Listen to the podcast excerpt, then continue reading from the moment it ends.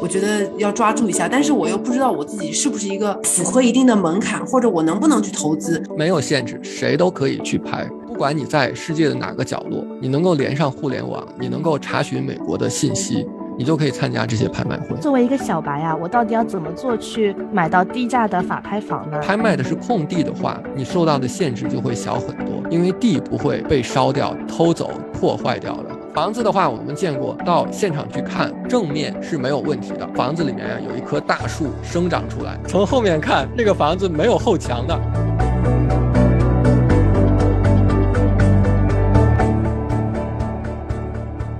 Hello，大家好，我是尽人事听天命，只想着躺平暴富的 Brenda。Hello，大家好，我是严谨排雷，一心想在省钱中赚钱的 Elaine。哎，Elen，其实我们上期跟黄老师聊了很久啊，我也学到了很多，到底什么是法拍房啊，有哪几种分别啊，然后怎么样去赚钱这样。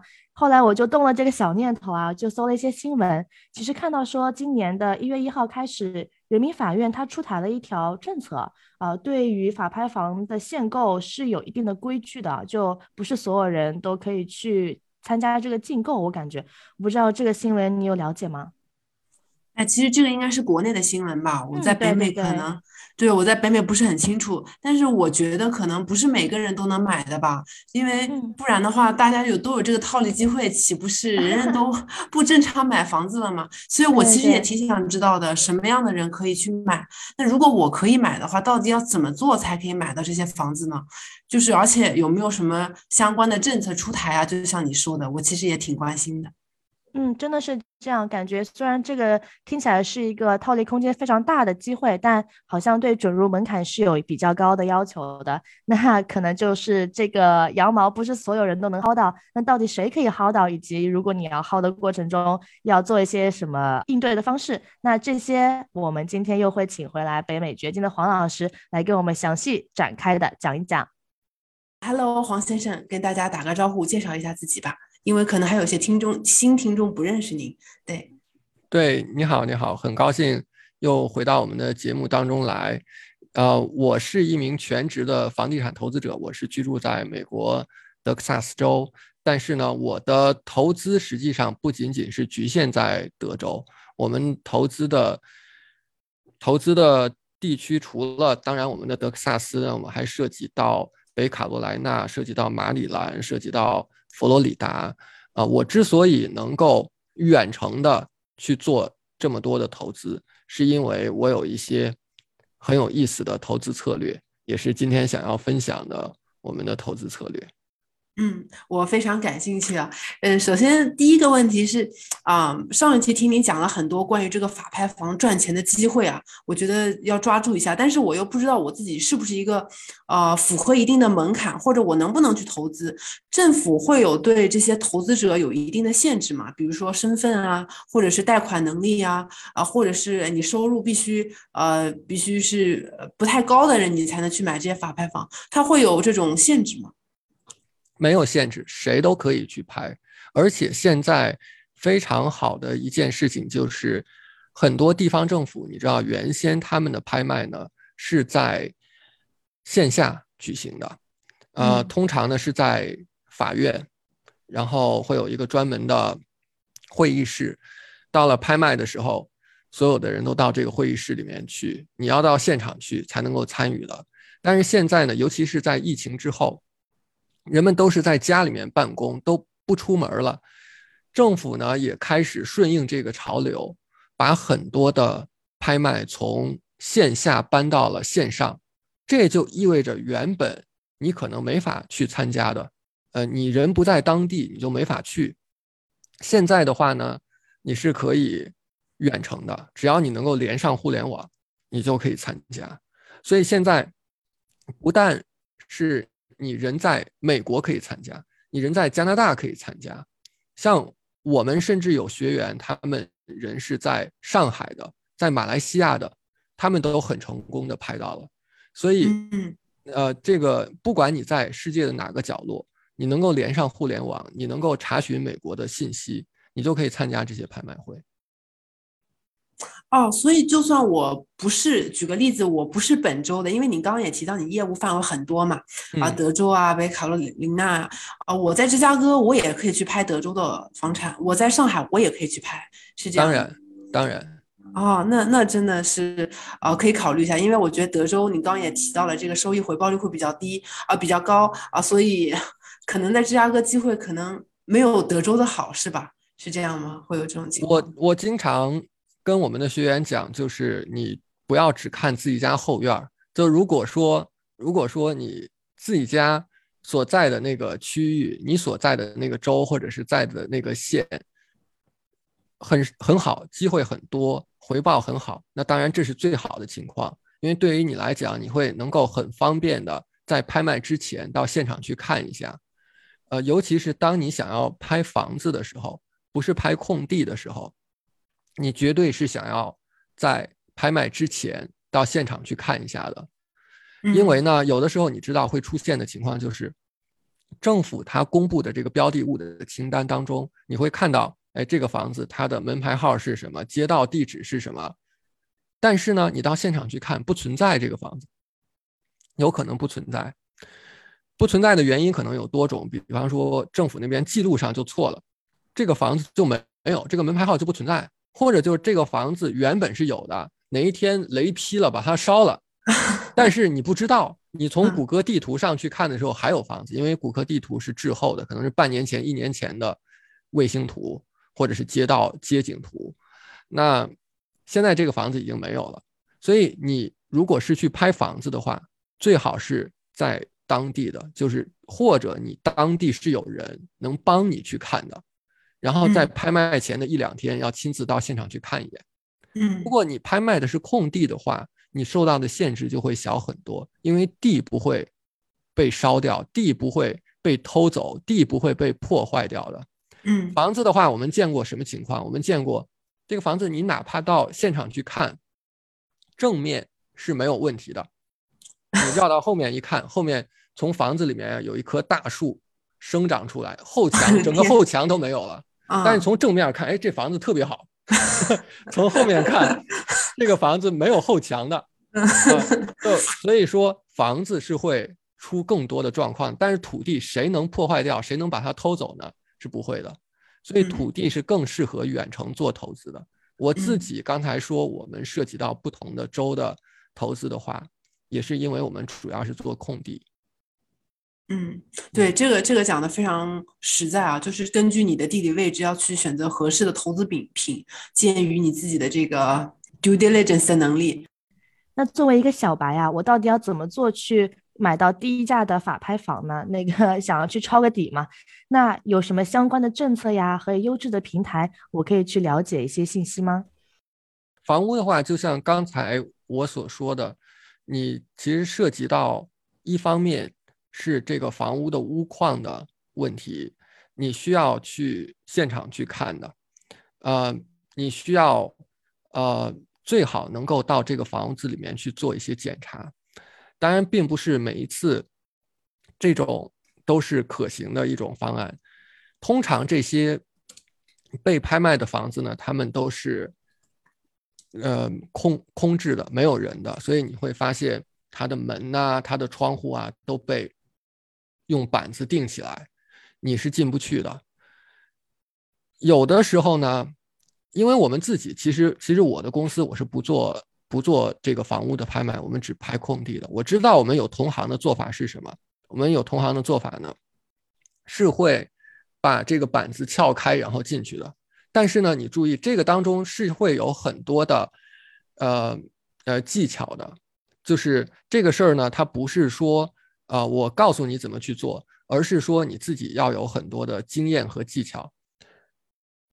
你你拿一，因为你想啊，你拿一个小的撬棍，短的，拿一个短的，拿在手里面，然后你穿一身黑色的衣服、深色的衣服，就显得偷偷摸摸的，是不是？然后邻居可能会报警的。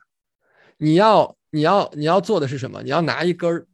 黄颜色的很长的撬棍，穿一身白衣服，然后大摇大摆的过去撬开进去，你知道吗？这个时候人家觉得你你反而是不可疑的，因为你越越光明正大的越不可疑，你越是穿一身黑，然后偷偷摸摸的拿一个小的撬棍，看着越可疑。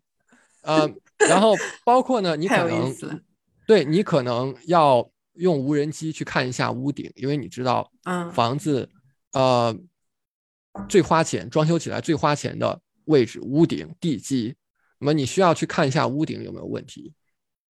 这是这是比较比较专业的呃做法，所以它一方面呢是物理性的，就这个房子它在物理上有没有什么问题，它翻新起来。装修起来要花多少钱？你要对这些有一个充分的估计，就是这个房子它的不同的部位，你去做处理，你怎么处理？比方说地毯要换掉，你要换成换成啊硬的地地板，或者就是你换成啊某些商用的地毯，它会它会非常的耐用。因为一般呢，如果我们做出租房的时候，租客他住了几年，然后搬走了，这个地毯不好了，你可能要重新换地毯，这是你的一个成本。但是如果你用硬的地板或者用商用的地毯，非常耐用的，你就不需要再换掉。所以这个取决于你自己的很多的决策。这个房子有什么问题，然后你要怎么去处理它？这个处理方式要花多少钱？啊，所以这个是你要去估计的一件事情，这是物理上的。另外一方面呢，是概念上的，就是我们刚才讲了，tax lien，它作为一个留置权，它是，呃，它它是 lien 的一个类型，就是留置权的一个类型。但是留置权有很多不同的类型。刚才咱们提到了有 mortgage，房贷它是一种 lien，还有什么？还有 mechanics lien。为什么？你看，美国这边，如果有工人到你家里面来施工，给你翻新房子、做装修，他不怕你欠他的钱。他一般来讲的话，可能是先付一部分，后面的话再付，甚至有的是你呃这个活全干完了，他你再付他的钱。他为什么不怕你欠他的钱？因为你欠他的钱的话，他可以到政府那边去登记一个 lien 在你的房子上，叫做 mechanics lien。然后你欠了物业费，HOA lien，所以 Lin 有很多不同的类型。这些不同的类型呢，它是有一个优先级的先后顺序的。比方说，你的房子卖了，卖了三十万美元，那你这个房贷可能有，假设说有二十多万，然后你还欠税，啊，欠啊房产税欠了三万，然后欠 mechanics lien 欠了三万。欠 IRS，你你的个人所得税，你欠美国税务局欠了五万。好了，你所有这些加起来超过了三十万，这个时候就有一个问题，你这卖卖下来的三十万，先还谁再还谁，有一个先后顺序。嗯，那么这个先后顺序呢，它的一般性的原则是，我的 lien 的持有人，lien 的这 lien lien holder 这个持有人。谁先到政府去登记，就谁排在前面，先来后到的顺序。但是呢，有例外，有一些 lien 呢，它是不按顺序来的，它天然的就比其他的 lien 排在前面。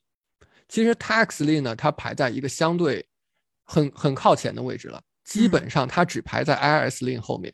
嗯，你欠了个人所得税，IRS。可能会在你的所有的房产上加一个加一个 lien，我们叫 IRS lien，在 IRS lien 之下，可能你会有 tax lien。为什么要解释这么一大套呢？就是一个风险的问题。就刚才咱们说了，你去你去拍卖房子或者是土地，你你房子你要看它的屋况，另外一个呢，你要看它有没有 IRS lien。你拍了你拍了 tax lien，比方说我们我们假设一种情况，这个房子上面。有 IRS lien，有 tax lien，有 mortgage，就他还欠了房贷。这个时候呢，很多朋友会问的一个问题，这个问题我相信我们今天的听众也会有很多人想到这样的一个问题，就很多人不理解，说那我这个房子上面如果还有房贷，房贷怎么办？比方说我真的花了一万美元把这个房子或者这块地给拍卖过来了，但是我这个地上还有十万美元的房贷，那是不是我把这房贷也给背过来了，我还要还十万美元的房贷呢？不是的，对，不用啊，不是的，哦，不是的，因为呢，tax lien 它的优先级是高于 mortgage 的，所以呢，当你在 tax lien 这一级上去做 foreclose 之后，它会把所有次于它的 lien 全都抹掉，房贷就没有了。哦，房贷就被抹掉了。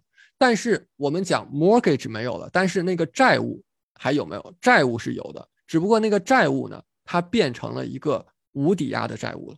Mortgage 是一个有抵押的，就是原先的业主把房子抵押给银行了，然后他拿到拿到一笔钱。现在呢，等于说我 foreclose 之后，这个抵押没有了，但是原先的业主还欠不欠政府的钱呢？还欠政府的钱。呃，还欠不欠银行的钱？还欠银行的钱，银行还可不可以找业主追讨这一部分钱呢？还可以，只不过呢，good luck，银行还能不能要得到？那那恐怕就很难了，因为抵押都没有了，你说我找你还钱还怎么还啊？所以，所以就简单来说，对于投资者来讲的话，你高级的 lien 是可以抹掉低级的 lien 的。所以你在 tax lien 这个层级去拍卖的时候，你可以把所有次于它的 lien 全部抹掉，但是不能够抹掉高于它的 lien。我们说哪个 lien 是高于它的？IRS lien 是高于它的。所以呢，如果你这个房子上面你拍卖过来以后，你发现，哦，这房子上面原来这个业主还欠了七万的个人所得税，那对不起，你这个你这个房子上还有七万的债，这个债就到你头上了。嗯。对，所以这会这会是它的一个主要的风险点。一，所以我说一个是物理上的，就是这个房子它要翻新装修成本是多少。第二呢，它有没有 IRS lien，你要事先调查清楚的。嗯，大概大概懂了。我我我我做个比喻啊，是不是？因为呃，如果说大家不知道这个 tax lien 啊或者 mortgage lien 是什么的，欢迎看我们前一期的这个节目，就是嘉宾有在里面详细的讲过。那我们 assume 你看过了，那我们就继续聊。呃，是不是这个过程是这样的？举个例子，我做一个菜啊，我做一个牛肉汤，我买了一个，比如说这个牛肉它本身是这个 mortgage，它占大头嘛，因为这个菜里比较贵的可能是牛肉。然后呢，我，然后我，但是我我选牛肉的时候，我可以选一块，呃，我可以做法上，我选一个，比如说麻辣口味的汤，或者番茄口味那种浓汤的口味，这样我牛肉买的便宜一些，但是它的这个 priority 比牛肉高啊，人家一尝尝出来的是这个番茄或者是辣的味道啊，所以没有忽忽略掉了这个，呃，牛肉本身这个质量不太好的问题。那如果说我我的牛肉的优先级比较高，我做一个蛋汤，那牛肉的味道很浓郁。那么人就比如说 mortgage lien，它是在是是在 priority 的位置，那我就要去配这个牛肉的钱，我要花一个比较高的价格买一块好的牛肉，但但是其他配料就会比较便宜，是一个这样的意思吗？你的牛肉，然后番茄蛋汤已经把我说晕了。我的，嗯，我我就它其实是这样子的，就。我们简单来说，就好像说，你啊，一个一个一个资产，你抵押出去了，你有多个债主，一二三四五五个债主，对吧？这五个债主它是有先后顺序的。然后你这个资产卖掉还债的时候，按照什么顺序去还这五个债主的钱？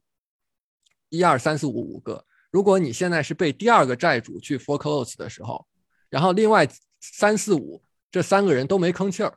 其实，在 foreclose 的过程当中呢，如果说有房贷的话，银行它仍然是可以把啊把这个钱给还上的。就是，假如说张三他有一套房子，他既欠了房产税，又欠了房贷，那么政府他先去走这个 foreclose 的程序，想把这个房子拍卖来还。欠的房产税，那么这个时候其实银行它是有机会说，我替张三把这个钱还上，以便这个房子不会被政府 foreclose 的，因为因为这个银行也属于利益相关方，嗯，那么这个时候他就不会说失去了一个抵押物，因为当银行失去了抵押物的时候，它的损失可能是更大的。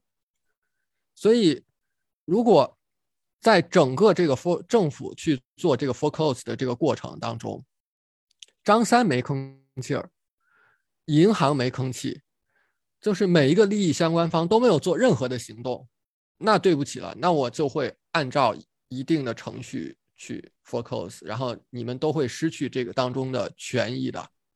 张三会失去这个房子上面的权益，银行会失去这个房子上面的权益，因为你们什么行动都没有做，所以是这样的一个逻辑关系。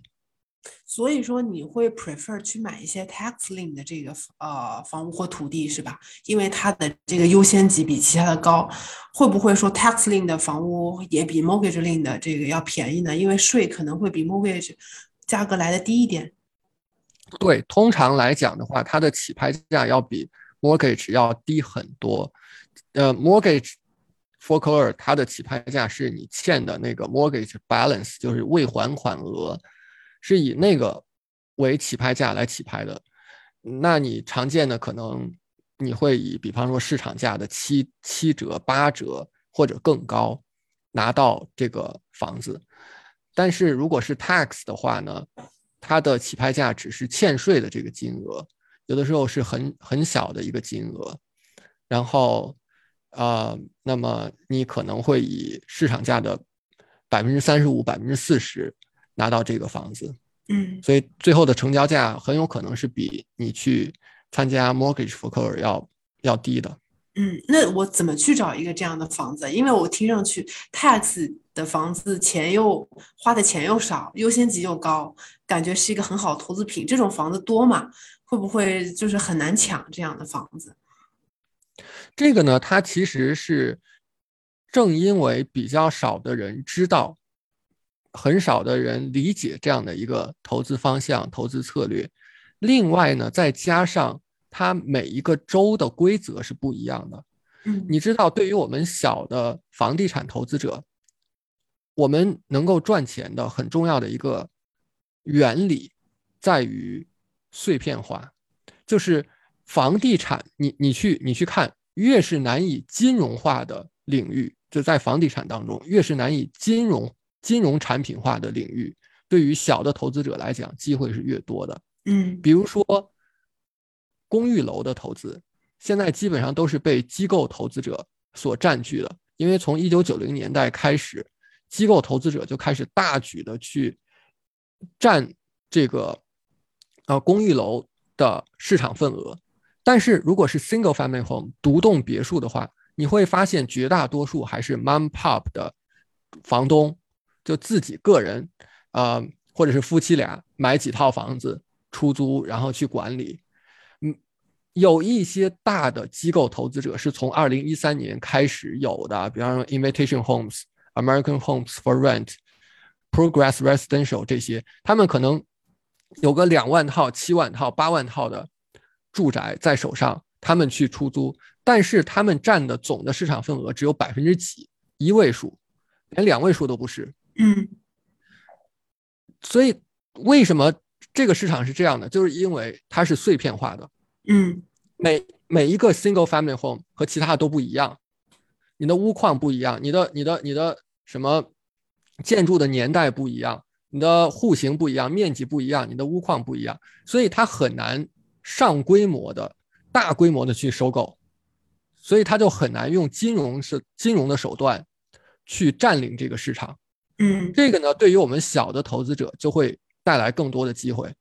那在 tax lien 这个投资方向上呢，同样的原理，因为每一个州它的法律是不一样的，然后这个法律呢，它是写在州的州一级的法律当中，但是呢，到了下面每一个县，它是执行上是每一个县来执行的，那每一个县呢，它对于法律的解读和理解又不一样，所以每一个县它在执行的层面呢。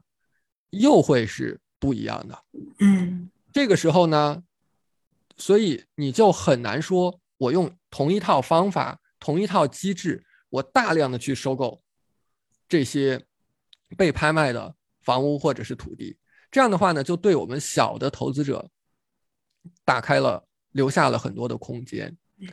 所以从实实操的角度来讲的话，你需要一个是确定你自己的投资的目标，你是金融型的投资者还是房地产型的投资者？你更看重的是那个利息，还是你更看重的是将来的房产？因为不仅仅是你拍卖的价格的问题，还有如果是房产的话，还有还有将来你长期持有的一个可能持续的现金流的这个收入。然后呢，确定了以后，然后你去看这个州的规则是什么，嗯，就哪个州适合你。然后呢，接下来就是从实际的角度来讲，这个州下面的哪些县你是可以实际去参与的。假如说这个你你人在当地，那你显然是可以参与的；或者说这个县它的拍卖会是在线上的，那你是可以参与的。然后至于刚才你说的标的物的清单的话呢，那么它是属于公开信息，通常来讲，县政府都会在他们的网站上面或者是他们的拍卖网站上面去公布的，所以是很容易获得的一种信息。以前的话。可能早二十年、早十五年，你想要获得这些信息是相对还比较困难一点。他可能他没有上网，他在当地的报纸登出来、公布出来。原先我我我在休斯敦这边去拍卖的时候，看一些可能年龄比较大的人，他们真的会拿着报纸，就是那个标的物的清单是在报纸上公布的，拿着报纸、拿着笔，然后一条一条在看啊，要不要拍这个。或者是呃有没有拍到这这一个对吧？他是拿着报纸的。现在的话呢，我相信绝大部分的县的数据都是你可以在网上，在他的县政府的网站上获得的。我听了很多关于房屋的这个知识，那土地怎么样呢？土地也是比较推荐这个 tax lien 这个这样的一个模式吗？跟刚刚您讲的是一样的吗？土地的话，我自己其实是有。不同的策略去做土地的生意的，tax lien tax deed 当然也是拿地的很好的一个方式，很好的一个途径。它的竞争是要比房子小很多的，因为房子的话是绝大多数人提到房地产投资唯一能想到的事情，就是他人们提到房地产投资都会盯着房子，很少有人会盯着土地。你只要去问一下你身边的人有多少买了房。同时再问一下有多少人买了地，你就会发现很少有人会想到买地这件事情。然后，呃，那所以呢，也就意味着它的竞争是小很多的。在我自己的生意当中呢，我们能够通常以市场价的百分之五到百分之二十五拿到空地，然后我们再把它卖掉，或者是我们通过一些更 creative、更创新的一些方式去卖掉这个地。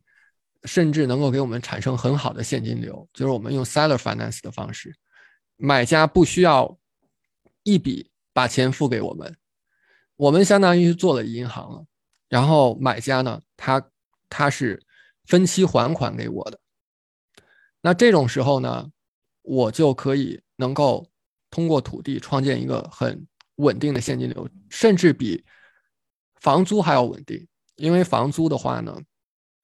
你想，你一个月收了两千美元的租金进来，但是你有其他的很多的支出，你要交房产税，你要，你要呃交 HOA 费、保险呐，什么维修维护，或者说你请了管理公司，你有管理公司的那个佣金，所以最终它，你你长期来看，租金的真正你拿到手里面的，基本上就是趋近于百分之五十，有一半儿。你你你都是交给别人去了，这两千美元到你口袋里了以后，你还要掏出来一半。但是如果说是你是做银行的，别人还月供给你，那其实什么时候也不存在说你需要把这个钱再掏出去，因为就好像你你买了一个房子，然后你贷了款，你家的空调坏了，你会跟银行打电话说你来修一下空调嘛？银行问。这房子是谁的？这房子是你的吗？是你的，是你的。为什么让我去修空调啊？没有这样的道理。所以做 seller finance 的情况下，我们能够有更加稳定的、更加有效的现金流。嗯，所以这个当中是有很多的策略可以运用的。我个人是更加喜欢空地的，空地比房子更加的简单，可以远程的操作，然后能够很方便的创造刚才说的这种现金流，通过 seller finance。因为美国有一个 Dodd Frank 法案，那么如果你要通过房子去做 seller finance 的话，是有更多的限制的。但是 Dodd Frank 法案不适用于土地，土地。土地你是可以随便做 seller finance，它的那个就是自由度更大一些，对吧？然后操作空间更多，而且做的人少，所以我们获取的这个信息差价就越多，是这种对对吧？对啊，没错。这种土地一般都是商用的还是住宅的呢？因为我知道有一些土地它是不可以商业开发的，就是说会不会这也是一个影响或者限制呢？土地的话，它确实有不同的用途上面的分类，在美国叫做 zoning。Zoning 的话，你常见的，比方说 residential 住宅的，然后 commercial 商商用的，industrial 啊工业的，agricultural 农用的啊这四类，那其实你都有可能遇到，就在拍卖会上你都有可能遇到。现在问题就在于你自己想要通过哪一种去获利啊？我们自己的话。比较多的，呃，我们是去拍 residential，就是住宅类的，因为在我们的经验当中呢，住宅类的是最好卖的，买家是最多的。如果我们搞搞一个商业的或者是工业的，那个买家会少很多。嗯，理解了。哎，其实我听下来就觉得买房子之后呢，就是啊，如果是买房子的话，可能还要产生很多资金投入，对吧？比如说修房子啊，可能查这个房子状态也会比较麻烦。你刚刚也提到什么屋，就是什么修屋顶啊，买土地的话，它就存在在那里，就像你之前也提过。所以其实你是比较 prefer tax lien 的土地，是这样子，对吧？对，没错。其实很多时候都要涉及到这个政策啊、条款啊等等的东西，嗯。呃，这个钱的确是赚的是这个信息的这个钱，就是你要赚到这个钱，还是要懂很多的。那有什么样的平台，或者是有什么样的一些课程会推荐吗？就是我能通过什么样的渠道去了解这些呢？因为我觉得还挺复杂的。我我非常理解你的这样的一个感觉啊，就是上来听下来会觉得复杂。就是我们知道，其实这个世界上有两两类事情，一个一类事情是。解释起来简单，做起来复杂的。嗯，有一类是解释起来复杂，做起来简单的。你像出租房，它属于是解释起来简单，一句话谁都能够理解，就是我买一个房子，然后租出去，每个月收租金，一句话就把出租房投资说清楚了。但是呢，你去做，你会发现其中有很多很多的环节，有很多很多要掌握的事情，有很多很多的变量。然后呢？刚才咱们谈了这么多的 tax lien、tax deed 的投资，为什么花这么长时间去解释？就因为它在概念上，我们解释起来好像有很多的概念，但是当你理解了之后，操作起来，你发现其实是没有那么难的。它属于解释起来复杂，操作起来简单。然后呢，我实际上有很多的学员，人在北美的，人在啊。甚至其他国家，中国啊、马来西亚、欧洲的国家，还有澳大利亚，啊，你像，你像欧洲，他们其实也没有这种房产税的体系，然后，所以他们也是想要在美国这边来，啊，利用这样的一个体系，这样的一套玩法来做投资的。那么我们的课程当中呢，我有一个专门的课程叫 TSI 投资大师，然后这个课程当中，我们是有一个五十个州的。对照表的，你能够非常清楚的去查询每一个州的规则，嗯，然后你可以根据自己的目标，然后去选择你去参加哪一个州。我们甚至给出来了美国全国不同地区的在线拍卖的网站，你想要获得他们当地的拍卖的信息，你想要获得它标的物的清单，你想要去参加拍卖，我们直接把这些网址。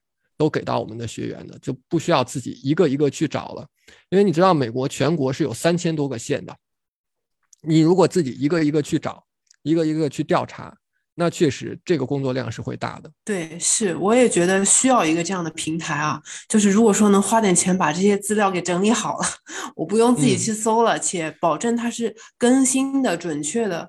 呃，加上最好有个专人给我辅导辅导，感觉也挺好，啊，嗯，对对，是吧？我我觉得，我觉得这个我回去来搜一搜，嗯，那我们这一期呢，就聊了很多关于这个投资策略方面，我也非常的心动啊。我们下一期呢，会带来更多关于法拍房鉴别风险和一些具体案例的分享。